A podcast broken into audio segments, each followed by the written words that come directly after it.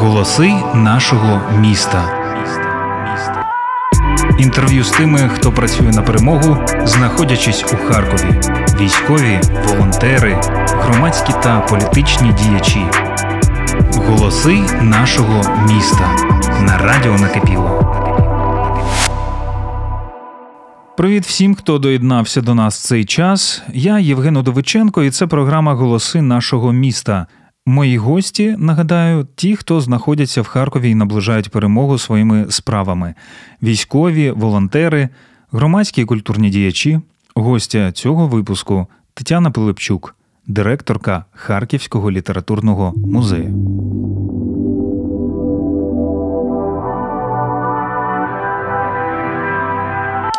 Таню, привіт. Привіт, Жень. Як ти? Ну, а як я? Як ми всі називається? Ти знаєш, е, от е, ці ці перші. Е, ну, ну, ці перші місяці, да, які були такими і трагічними, і куражними, і ми всі були знаєш, це якийсь підрив такий був. Вони вже минули. Тепер е, більш-менш прийшло розуміння того, що відбувається, тому що ну погодься, ми коли почалось повномасштабне вторгнення, ми не до кінця розуміли, що відбувається. Тобто, ем, ну, генерально ми розуміли, що на нас напав наш давній ворог, з яким ми воюємо вже більше 300 років. Але як це відбувається, ну такого досвіду у нас не було. Ми не знали, що таке, коли прильоти, ми не знали, що таке, коли вимикається світло, ми не знали, е, як взагалі реагувати на от всі ці страшні е, ситуації і виклики. Ну, сьогодні, от як би це е, не звучало жахливо, але сьогодні вже прийшло усвідомлення, в чому ми живемо, і ми намагаємось от е, з цією ситуацією собі давати якусь раду. Не будемо багато часу приділяти нашим сусідам, навіть так їх не хочеться називати. Але все ж таки, я тебе спитаю. Після 24 лютого, хоча ми розуміємо, що війна з 14-го, для тебе якісь принципові речі по відношенню до росіян змінилися? Принципові, можливо, ні. Але е, я для себе обрала, знаєш, коли от одразу фактично постало це питання кенселінгу російської культури, е, що санкції мають бути не тільки економічні санкції, мають бути не тільки там військові, а і культурні. Я одразу для себе прийняла, що так, санкції мають бути і культурні в тому числі. І е, от для мене це питання хороших русських стало достатньо таким дражливим, і я не готова сьогодні співпрацювати вести діалоги угу. і от з тими, кого називають хорошими руськими, русскими. Е, я не готова з ними співпрацювати. От тут, можливо, так принципово змінилось. Якщо раніше ще з якимись з колег, якими ми вважали адекватними, ми могли підтримувати стосунки, говорити, то ну, сьогодні навіть на цьому рівні перервали зв'язки. От скажи, тут знову ж таки одразу я думаю про те, звідки починати відлік так званих хороших русських. Ну, я маю на увазі письменників, літераторів, які, скажімо, там працювали 70 років тому, е, які е, як розстріляли наших, і вони своїх там розстріляли. Е, там теж немає хороших русських. Не треба їх там шукати, на твою думку. Е, ти знаєш, е, ми сьогодні говоримо. Чи я неправильно про... взагалі формулюю. Ми ми сьогодні говоримо про поточну ситуацію, про те, наскільки ми готові сьогодні там е, бути в одних програмах, бути на одних фестивалях, mm-hmm. так ну для того, щоб чи взагалі ми готові е, е, говорити з ними. Я я зараз про цю ситуацію. Mm-hmm. Коли ми говоримо про історію, то тут я би трішки інакше підходила. Все одно ми е, ще досі не оцінили російську культуру як імперську культуру. Мені здається, що ми не проаналізували її як імперську культуру. І от тут потрібно підходити сам саме мені здається з таким е, мірилом, наскільки. Е, ця е, наскільки письменники, які нам пропонували, і хороші твори пропонували, так, російська література це сильна література. Наскільки вони були включені от в цю в ці імперські наративи, і наскільки вони впливали на нас, і як вони впливали на нас, пропагуючи фактично ці імперські наративи? Я би от зараз я би подивилась на цю російську культуру саме з цієї точки зору. Давай конкретно подивимося. От, наприклад, був декілька місяців тому серйозний скандал, всі пам'ятають з музеєм Булгакова. Він і досі триває. І Він триває. От що робити з такими постатями літературними, які, начебто, з одного боку були в Україні, жили в Україні, але коли ти починаєш читати, що там в нього стосується України, це зовсім не наше і не про нас, а це анті, антіукраїна точно.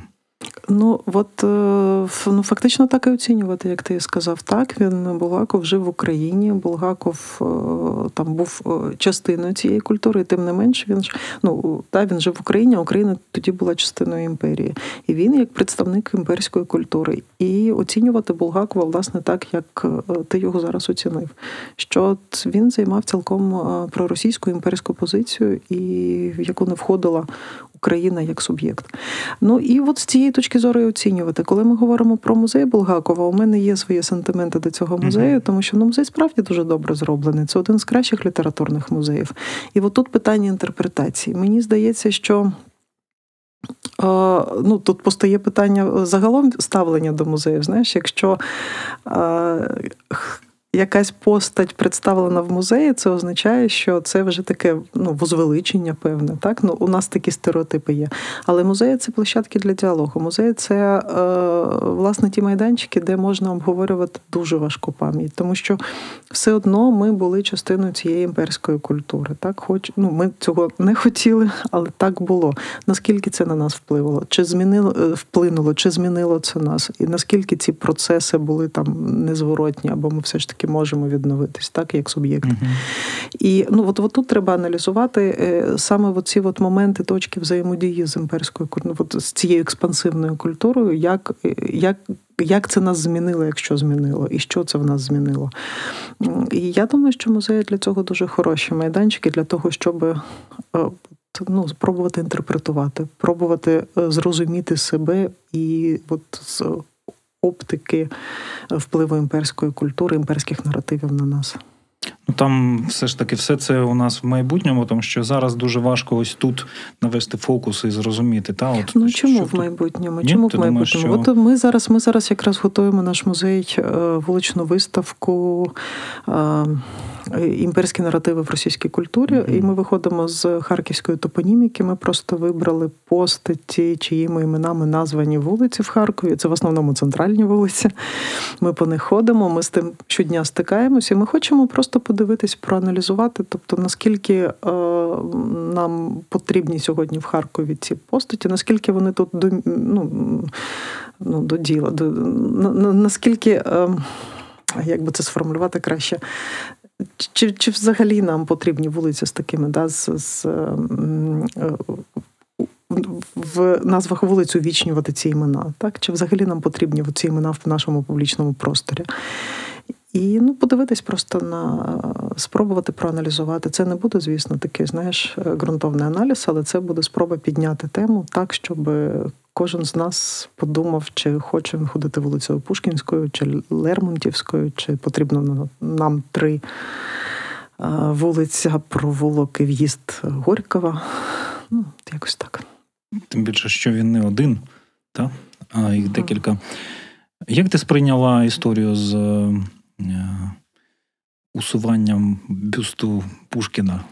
Це це дивна насправді історія в тому сенсі, що спочатку вони так нерішуче це робили. Вони спочатку обклали його піском. А потім все ж таки вирішили здяти, чи що це було взагалі? Як е, це я я думаю, що це була пересторога проти того, щоб його не зняли в інший спосіб, угу. тому що вже цей е, накал був настільки високий, що е, ну Пушкін міг просто впасти і розбитись. На те, що колись хотів зробити Міхновський, е, зробили би е, вже сучасні українці. І я думаю, що це була така пересторога, і бюст просто вирішили зняти для того, щоб його не знищили. Ну, Ну, це моя точка зору. Ну а як тобі взагалі ця подія? От Для для міста? Ти знаєш, для мене е, такі події завжди це дуже чіткий меседж. От коли впав Ленін, з одного боку можна було цивілізовано зняти, можна було б втілити цю ідею там парку тоталітарної скульптури або імперської скульптури, так от в одне місце десь на ГТЗ там вивести всі ці пам'ятники.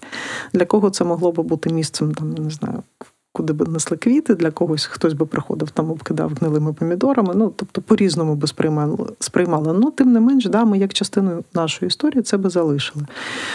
Е, і зараз для мене це дуже чіткий меседж, що. Е, суспільство почало усвідомлювати, що культура це не про шоу, це не про інтертейнмент, що культура це насправді про ті глибинні смисли, які формують суспільство. Тобто, ну фактично, це та основа, з якої розвивається все інше. Це та основа, на яку на якій розвивається суспільство. Ну і для мене, от е, пам'ятник Пушкіна і все, що довкола Пушкіна, саме про це. Про те, що е, культура займає ну очевидно належне місце в принаймні в свідомості, в усвідомленні того, що вона означає для нас. Ми нещодавно в себе в інстаграмі радіо робили невеличкий матеріал про те, чому не потрібен Харкову Пушкін. А чи потрібен в кінці, ну я не думаю, що варто це зараз обговорити. Чому чому він не потрібен, де його де його постаменту знайти місце? А от в кінці алеї є бюст Гоголю. І я хотів тебе про Гоголя спитати: а чи є місце Гоголю в Харкові? Ну, а це теж треба обговорювати насправді, е, кому є місце в Харкові. Тому що у нас було дуже багато надзвичайних харків'ян, е, ну, пам'ятників. Ну, я взагалі так не прихильниця пам'ятників, скажімо так. Ну, Але принаймні, хоч якось увічнити і десь в центрі можна було би там багатьох харків'ян, багатьох тих, хто приїхав сюди, да, і тих, хто потім згодом став вважати себе харків'янином. Щодо Гоголя, ну тут так само це питання інтерпретації. Знаєш, мені не подобається те, що довкола нього. Українець, не українець, наш, не наш, частина російської культури, частина української культури. Угу. Він був е, частиною імперської культури. Тобто він був людиною імперії, яка поїхала, письменник, дуже надзвичайно талановитий, геніальний письменник, який поїхав в Петербург як тодішню столицю робити кар'єру якому це вдалося. Що за рахунок чого це вдалося? Ну для мене Гоголь це письменник, який фактично от створив той образ, от розтикальний образ України. І він його настільки талановитий і класно створив, що нам самим захотілося його прийняти і пожити в цій Україні. Як це вплинуло вплинуло на нас? Тому що фактично ну, для мене це була така екзотизація України для росіян. Ну такий своєрідний орієнталізм. І е, як ми це будемо інтерпретувати, як ми це будемо сприймати? Тому що ну і його вечори, і і е, інші його та саме українські повісті, ну вони геніальні, вони прекрасні. Ну, Хочеться це читати, хочеться це видавати, перевидавати. Ну і знов таки, але це питання інтерпретації і усвідомлення того, як це на нас вплинуло. Мені здається, що коли ми говоримо про літературу, ми більше говоримо про самі тексти, менше говоримо про вплив цих текстів на е, суспільство, на те, як розвивалося суспільство. Ну тут, можливо, е, е, зараз на часі. Теж змінити оптику, так і літературознавцям, і критикам більше говорити про це. Хоча ну, в світі вже давно про це говорять. У нас теж вже почали про це говорити. І це добре. Ну, Давай з твого дозволу, якщо можна, ще трошки про пам'ятники і постаті, яких е, ці пам'ятники перепрошую. Е, зображають скрипник. Чому він стояв? Як ти думаєш, і чи має він стояти надалі? Ну, знов таки тут є прихильники скрипника, тому що всі знають скрипниківку, так цей правопис. Є е, противники скрипника, тому що знов таки да, він був е, комуністом, він був в партії більшовиків на той час. Він займав так е, досить високий пост. Ну, я ж кажу ще раз, у мене до пам'ятників таке своє ставлення. Я би оцінювала скоріше з точки зору естетичної вартості. Ну, от е, всі ці пам'ятники з точки зору того, наскільки це ем, ну, е, наскільки це мистецтво. Ну, от коли ми говоримо про Артема, Кавалерідзе. Угу. Ну, от мені хочеться його захищати, тому що пам'ятник дуже сильний. Справді дуже сильний пам'ятник. Ну, попри те, що мені не хочеться та й увіковічнювати Артема. Ну, от, от, е, ну тобто шукати їм нові сенси, шукати їм нове місце. Абсолютно, так. Так? Ем, От про сенси і про місце. Е, Літ-музей до повномасштабного вторгнення і після якось ця катастрофа, яка прийшла до нас, е, вона змінила змінила на, ну, як сказати, ну, місію, можливо, вашу.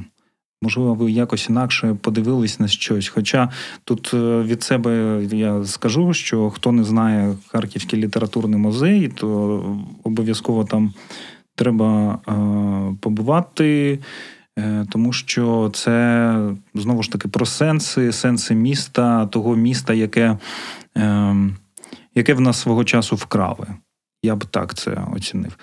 Я перепрошую за таку довгу підводку. От, будь ласка, давай повернемось до мого питання. Що ти скажеш? Ти знаєш, музей е, ну музей фактично почав. Продовжував е, ті самі проекти, які він і започаткував. Тобто, ми в, в тій самій системі смислів. Ти правильно сказав, що у нас свого часу да, нам так добре почистили нашу пам'ять. Угу.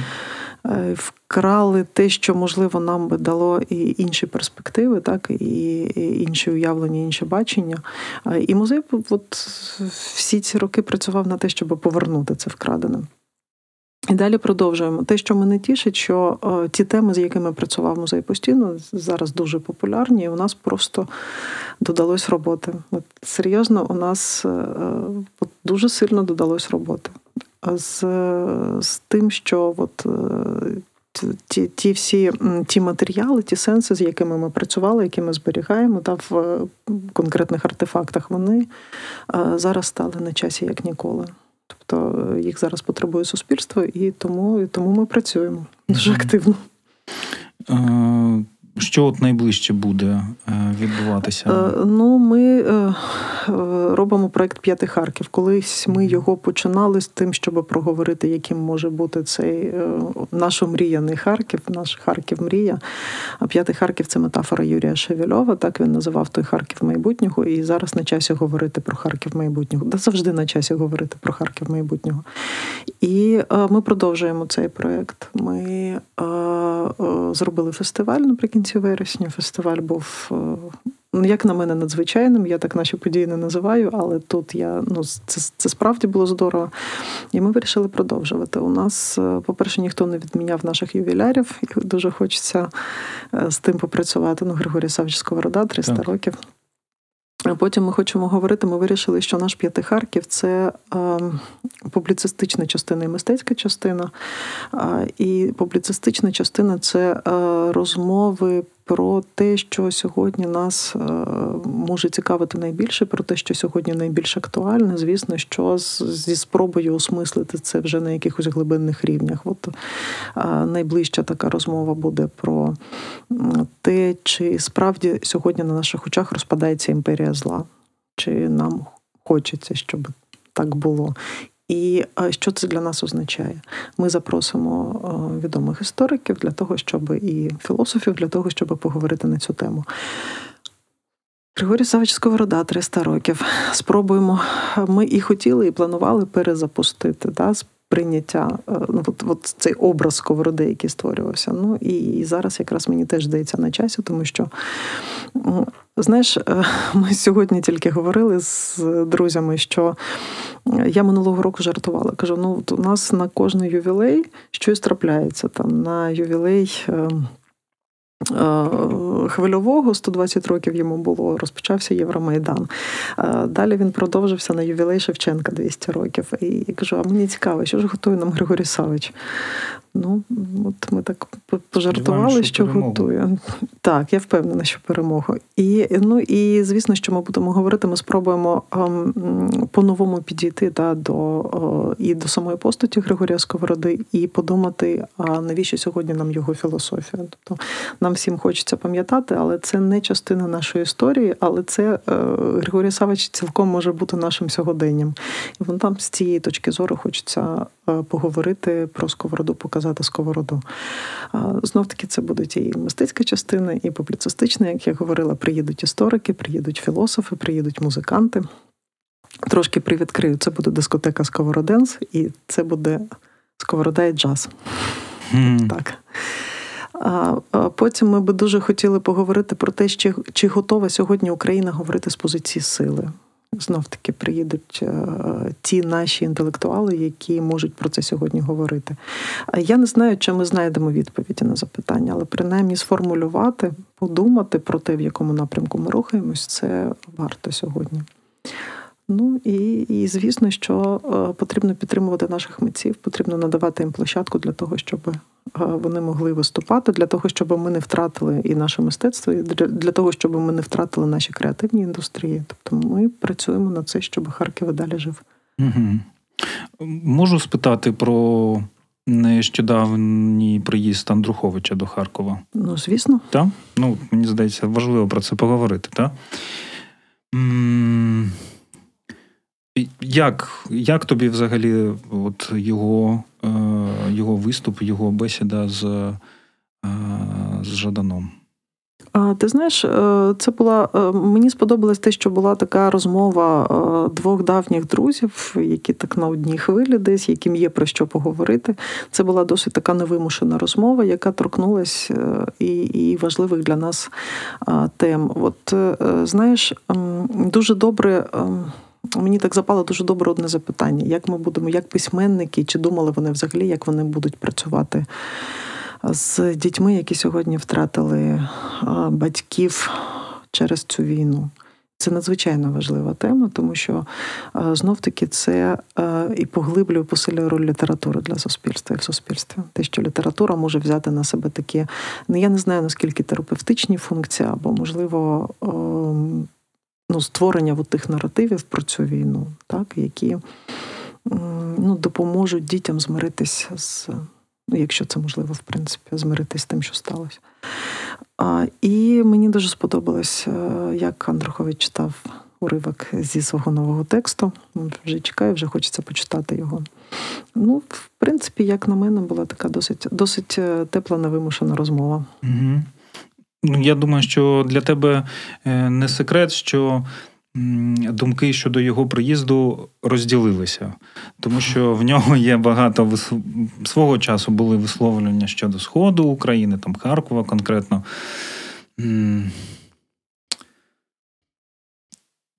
Чому так? От чому тут навіть е, не питання в тому, чому Андрухович таке говорив, а чому, наприклад, е, Взагалі такі питання підіймаються. Підіймаються. Ну, ти знаєш, на досить довгий час нас намагались розділити. А, Але тут я би говорила скоріше про ну, знов е, про. Ем, я би не хотіла це називати такою різними культурами, але можливо ем, ну, різні аспекти сприйняття скоріше. Знаєш, ми все ж таки давай не забувати, що ми були частиною однієї імперії, Галичина була частиною іншої, іншої імперії, так. і ну, це не могло не вплинути. Е, Е, те, що ми намагаємося, знаєш, от е, я тоді ці ці тексти Андруховича сприйняла трошки не так, як їх сприйняло більшість східників. Mm-hmm. Ну я я не знаю, чому, чому чому навіть. Тобто для мене це було питання, не знаю. Поваги до людей, до яких ти приїжджаєш. Е, от мені здавалося, що Андрухович скоріше про це говорив, а не про те, що там Східна Україна русифікована або ще щось. Ну ну не знаю, ну це я так прочитала ці тексти. Це от, той його скандальний текст, да, який там. Кілька так, років так. тому був. Угу. Ну і знов таки про це треба говорити. Те, що е, Юрій наважується піднімати, говорити, знаєш, не ну, не, не мовчати десь собі, там, знаєш, тримаючи щось там в кишені. А, Але от він він а, наважується публічно висловлювати те, як він це бачить, і те, і, і, і те, в чому він бачить проблему. Ну я думаю, що це скоріше заклик до діалогу і до розмови, а не до якихось конфліктів. Ну ну мені так здається. Тим більше він до Харкова з задоволенням вже давно приїжджає задоволенням. І Він любить наше місто. Ми з ним скільки говорили. Він і схід України так само. Знаєш, е, якщо ще в там в 90-х були якісь розмови, я пам'ятаю про те, що варто побудувати стіну між там сходом і заходом, тому що там схід якось тягне назад, не дає заходу розвиватись, то ну досить швидко ці розмови минули і.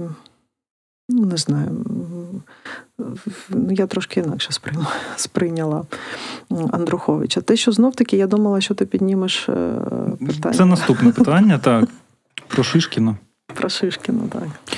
Е, Ну, так, я спитаю про Шишкіна, якщо хтось не в контексті, відбувався за кордоном захід. Е, Там був запрошений пан Юрій Андрухович, і серед інших там був митець з Росії, росіянин. І піднялася жвава дискусія, м'яко кажучи, е, різні думки з цього приводу. Я не буду тебе питати, чому він так зробив, е, чи правильно це, чи неправильно. Це питання до нього. Я хотів про інше спитати. От коли такі речі відбуваються, е, ми ти на початку сказала про кенселінг про угу. культуру. Чи треба нам, чи маємо ми право е, взагалі визначати, якого кенселити серед своїх? Тому що як би Андрухович не е, зробив в цьому випадку, правильно чи неправильно, я не буду зараз там оцінювати. Він український митець, який багато зробив чого для України. Але так само є й інші митці, і ми знаємо там харківських митців деяких, не літературних там музикантів, наприклад, які, начебто, щось багато робили, а потім е, багато чого дивного зробили. Що ти думаєш, е, як тут бути?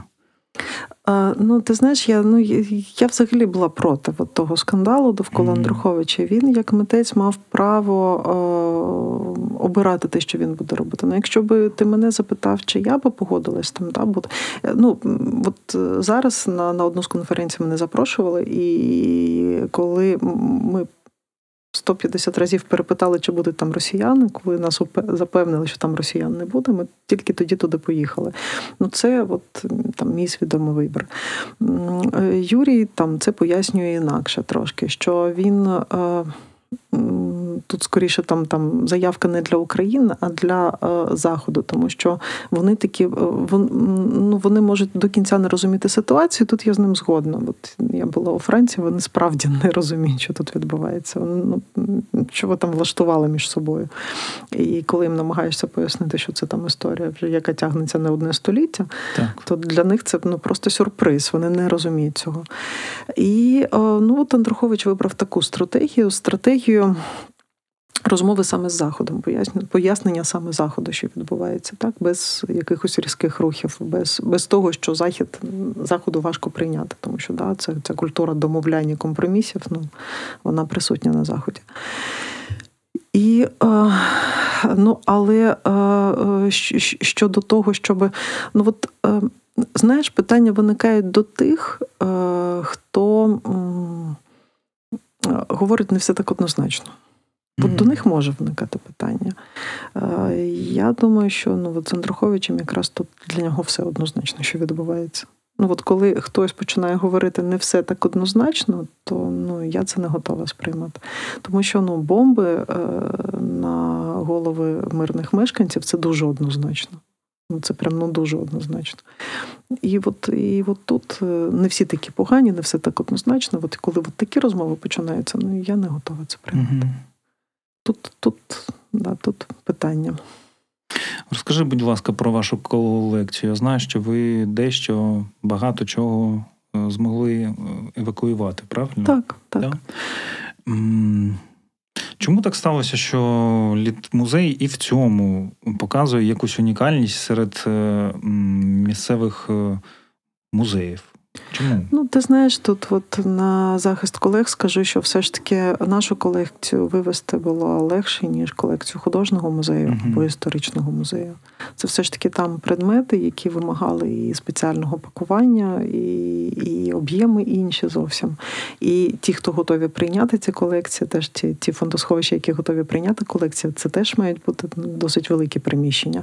Ну нам трошки легше, тому що у нас в основному папір, у нас невеликі предмети, і тому. Ну і тому ми е, наважились одразу. Ну і знов таки підштовхнуло нас те, коли я так пройшла чутка про те, що на якихось там проросійських сайтах побачили, що музей там в списку тих, що треба нищити. Ну я і сама це в принципі так усвідомлювала, що якщо не прилетить звідкись, то свої же можуть.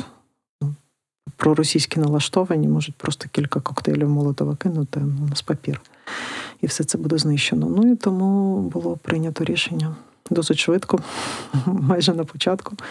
Ну, я тобі більше того, ця частина колекції найцінніша перша черга, це те, що називається в музеях перша черга на евакуацію, вона була зібрана ще до 16 лютого.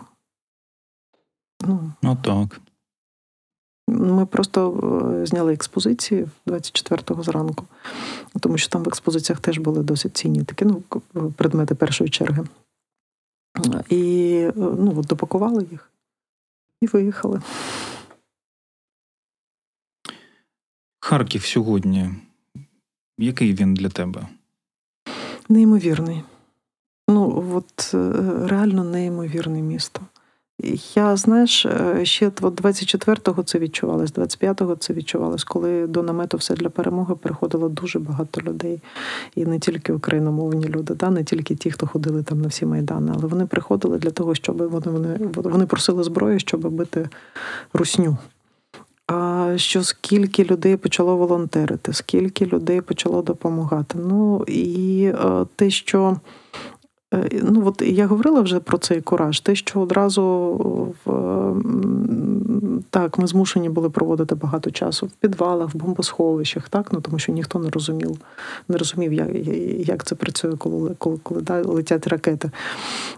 Але і одразу там же ж в Ось в усіх цих точках одразу почало щось почало налагоджуватися якесь життя, почалися якісь культурні, навіть культурні події. Почалися цей Микола Коломієць, який щодня спускався в метро, щоб з дітками працювати, малювати. Я я, бачила там, от коли ми спускались, да, бачила і і клоуни, якісь приходили, і е, хлопці, які займаються там молоді науковці, які там проводили якісь наукові експерименти. Ну, Сергій Жадан скільки спускався туди читати вірші, співати і так далі. Тобто.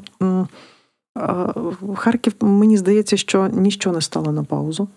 Тобто Харків не завмер, не завмер, Харків продовжував жити, і культура не стала на паузу. І ну, і це просто неймовірно. Знаєш, мені е, багато знайомих. От е, наші філософи приїжджають до нас, е, і Володимир Єрмоленка, і Таня Огаркова, Вахтан Кібуладзе. І вони говорили, що для них Харків от неймовірне місто, в якому народжуються нові смисли. От в якому настільки все кипить, ну можливо, це пов'язано з нашою з нашими особливостями, так що ми завжди були готові до експериментів. І е, на нашому фестивалі П'ятий Харків е, знов таки прозвучала дуже цікава теза від Павла Гайдая про те, що Харків це місто яке вміє працювати з невизначеним, яке може працювати з невизначеним. Можливо, це наша особливість е, як фронтирного міста, можливо, це наша особливість е, там. Генеалогічна якась, я не знаю. Ну, але е, ну, от, але так є. Ми показали, що ми вміємо працювати з невизначеним, причому дуже ефективно вміємо працювати з невизначеним. Ну і знаєш, чомусь у мене була впевненість, що Харків не буде окупований що ну, так не ну, так, так не, не може бути. Е, ну, Не тому, що це така, знаєш, ну не так не може бути не тому, що так не може бути, знаєш, коли ми говоримо, а чомусь була впевненість, що харків'яни не дозволять, не впустять. Місто неймовірно. То що ми зараз в п'ятому Харкові? Може, може, ти, ти знаєш, може і так, але ми все одно продовжуємо мріяти. Для мене п'ятий Харків це завжди про майбутнє.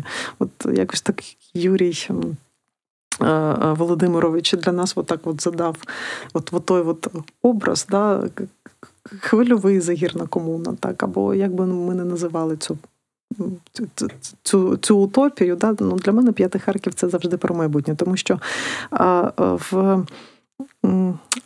Як би ми здорово тут все не побудували, відбудували, перебудували, але ми все одно будемо мріяти про більше. Угу.